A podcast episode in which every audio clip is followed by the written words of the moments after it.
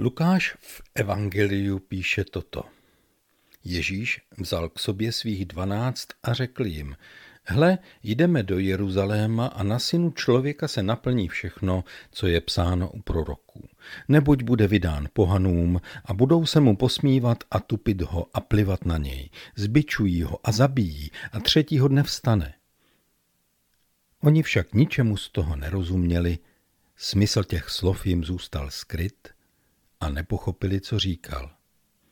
Když se Ježíš blížil k Jerichu, seděl u cesty jeden slepec a žebral. Když uslyšel, že kolem prochází zástup lidí, ptal se, co se to děje. Řekli mu, že tudy jde Ježíš Nazaretský. Tu zvolal Ježíši, synu Davidův, smiluj se nade mnou. Ti, kteří šli vepředu, ho napomínali, aby mlčel. On však tím více křičel, synu Davidův, smiluj se nade mnou. Ježíš se zastavil a přikázal, aby ho k němu přivedli. Když se přiblížil, Ježíš se ho otázal, co chceš, abych pro tebe učinil. On odpověděl, pane, ať vidím. Ježíš mu řekl, prohlédni, tvá víra tě uzdravila. I hned prohlédl, šel za ním a oslavoval Boha. A všechen lid, který to viděl, vzdal Bohu chválu. Tak je to v 18. kapitole Lukášova Evangelia ve verších 31 až 43. A k tomu se čte ještě jedno čtení. Z prvního dopisu do Korintu, poslední verš ze 12. kapitoly a pak následující celá 13. kapitola. Usilujte o vyšší dary, končí Apoštol 12. kapitolu, a ukážu vám ještě mnohem vzácnější cestu. Kdybych mluvil jazyky lidskými i andělskými, ale lásku bych neměl, pokračuje ve 13. Jsem jenom dunící kov a zvučící zvon. Kdybych měl dar proroctví, rozuměl všem tajemstvím a obsáhl všecko poznání. Ano, kdybych měl tak velikou víru, že bych hory přenášel, ale lásku bych neměl, nic nejsem. A kdybych rozdal všecko, co mám, ano, kdybych vydal sám sebe k upálení, ale lásku bych neměl, nic mi to neprospěje. A pokračuje dál, znáte to možná, to se čte na svatbách. Ale co to dělá tady? Starocírkevní perikopy dávají dohromady čtené texty z Evangelia a epištoly. Perikopy, to jsou seznamy čtení, které se užívaly možná už v 9. století. Rozuměli tomu také i v Jednotě bratrské, kde se toto místo četlo na masopustní neděli při jitřních bohoslužbách. A kdybych byl trochu zlomyslný, řeknu, a vám je určitě naprosto jasné, jak patří tyto dvě části písma k sobě. Přiznám se, že já jsem musel chvíli přemýšlet. A přišel jsem na tohleto. Ježíšovo okolí mělo prostý lék pro slepého. Mlč už. Ale Ježíš používal jinou metodu. Laskavý přístup, který na rozdíl od nich překvapivě požádal. Přiveďte jej ke mně. Myslím, že se nemýlím, když tu slyším slovní spojení, které evangeliu připisoval apoštol Pavel a jeho lékař Lukáš. Třeba proviněním toho jediného, totiž Adama, mnozí propadli smrti. Oč spíše zahrnula mnohé boží milost. Milost darovaná v jediném člověku, Ježíši Kristu. Je tam to stupňování. Tím spíše, oč spíše, nebo čím spíše. V podání našeho textu zní: existuje ještě vyšší, mnohem vzácnější cesta, tvrdí apoštol Korinťanům. A to je přesně ta souvislost. Ježíšův přemáhající způsob jednání zralé lásky, převyšující lidský nezájem a dětinské spory. Ve chvíli lidského zmatku, štěkání a okamžitých metod jedná náš pán jinak. To štěkání znáte v téhle podobě, třeba Lukáš, ty nemehlo, ty jsi tomu dal, bude tady už konečně ticho, anebo dej to sem, prosím tě. Nemusí to být v Jerichu, ale může to být i u nás doma, či v naší církvi. Do tohoto prostředí zní laskavá slova 13. kapitoly dopisu do Korintu, tak často čtená o svatbách, protože skutečně mluví do domácnosti rozvaděné církve. Jeden chtěl a zdůrazňoval to a druhý zase ono a v tom dětinském povykování se ztrácel smysl společenství církve. Vlastně nebyl žádný výrazný rozdíl mezi světem a touhle pobožnou partou lidí. A ještě jedna souvislost těchto textů mě napadá. Slepec přestal žebrat a volal: Ježíši, synu Davidův, smiluj se nade mnou. Lidé z Ježíšova protokolu a ochranky jej umlčovali, ale on jim odpověděl tím, že ještě zvýšil naléhavost svého volání. Doslovně, on však tím více křičel: Synu Davidův, smiluj se nade mnou. Slepý žebrák si postavil vysoký cíl a nechtěl se jej vzdát.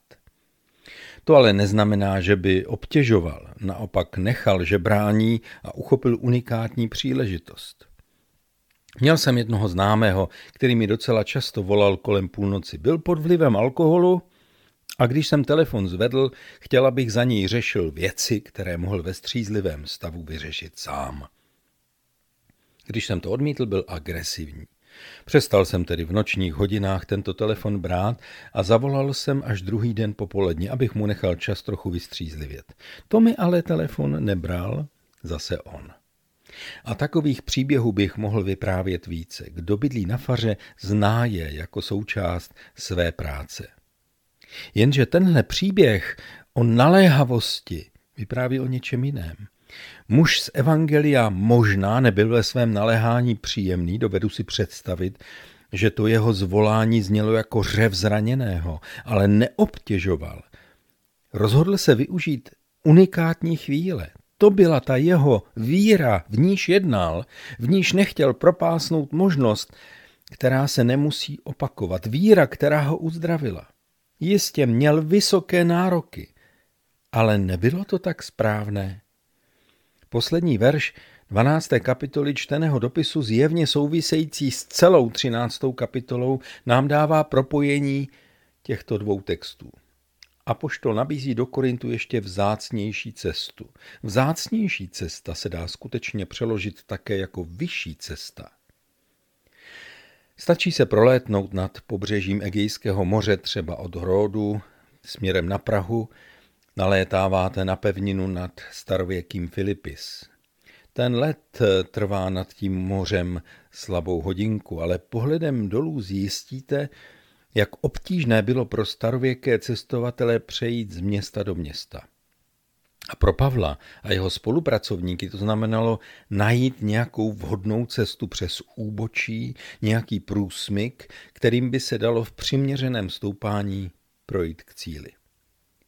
A před námi jsou také vysoké, náročné a daleké cíle.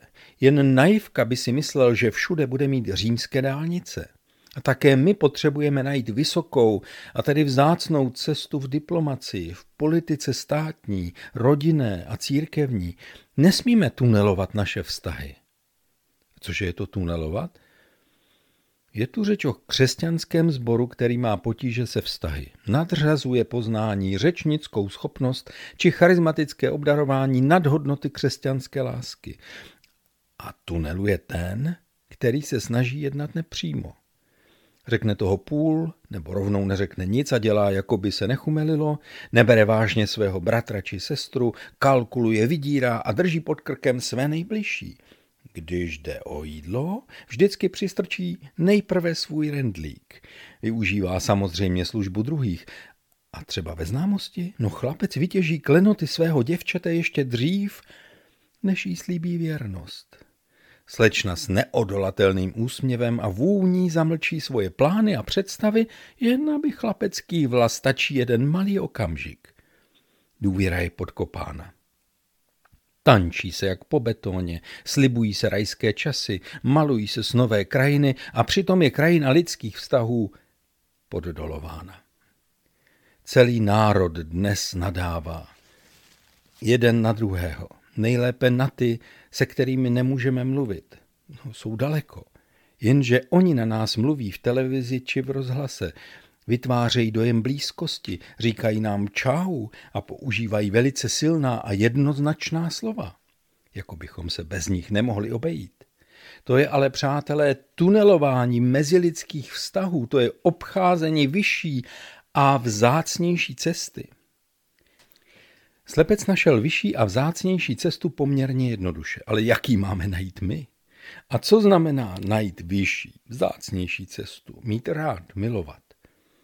To je jako cesta přes vrcholy, vysoké vrcholy, které nám stojí hned za chalupou.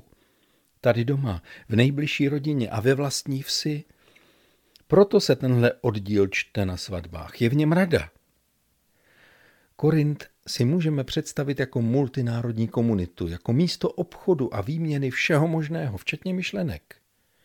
Jistě pracovali v Korintě nejlepší právníci a marketingoví specialisté, a tak se apoštol nebojí stavět si vysoké nároky, zcela kristovsky být ještě lepší než oni, nebojí se mluvit jazykem právníků, marketérů, produktových manažerů a jejich klientů. Píše poeticky, spočítá, zač stojí naše víra. A co neděláme, neboť jsme přesvědčeni, že to nepřináší žádný užitek. A dodá, což naopak děláme, protože je to dobré, obecně prospěšné a trvanlivé. Pokusme se o to taky. Hledáme přece vyšší cestu.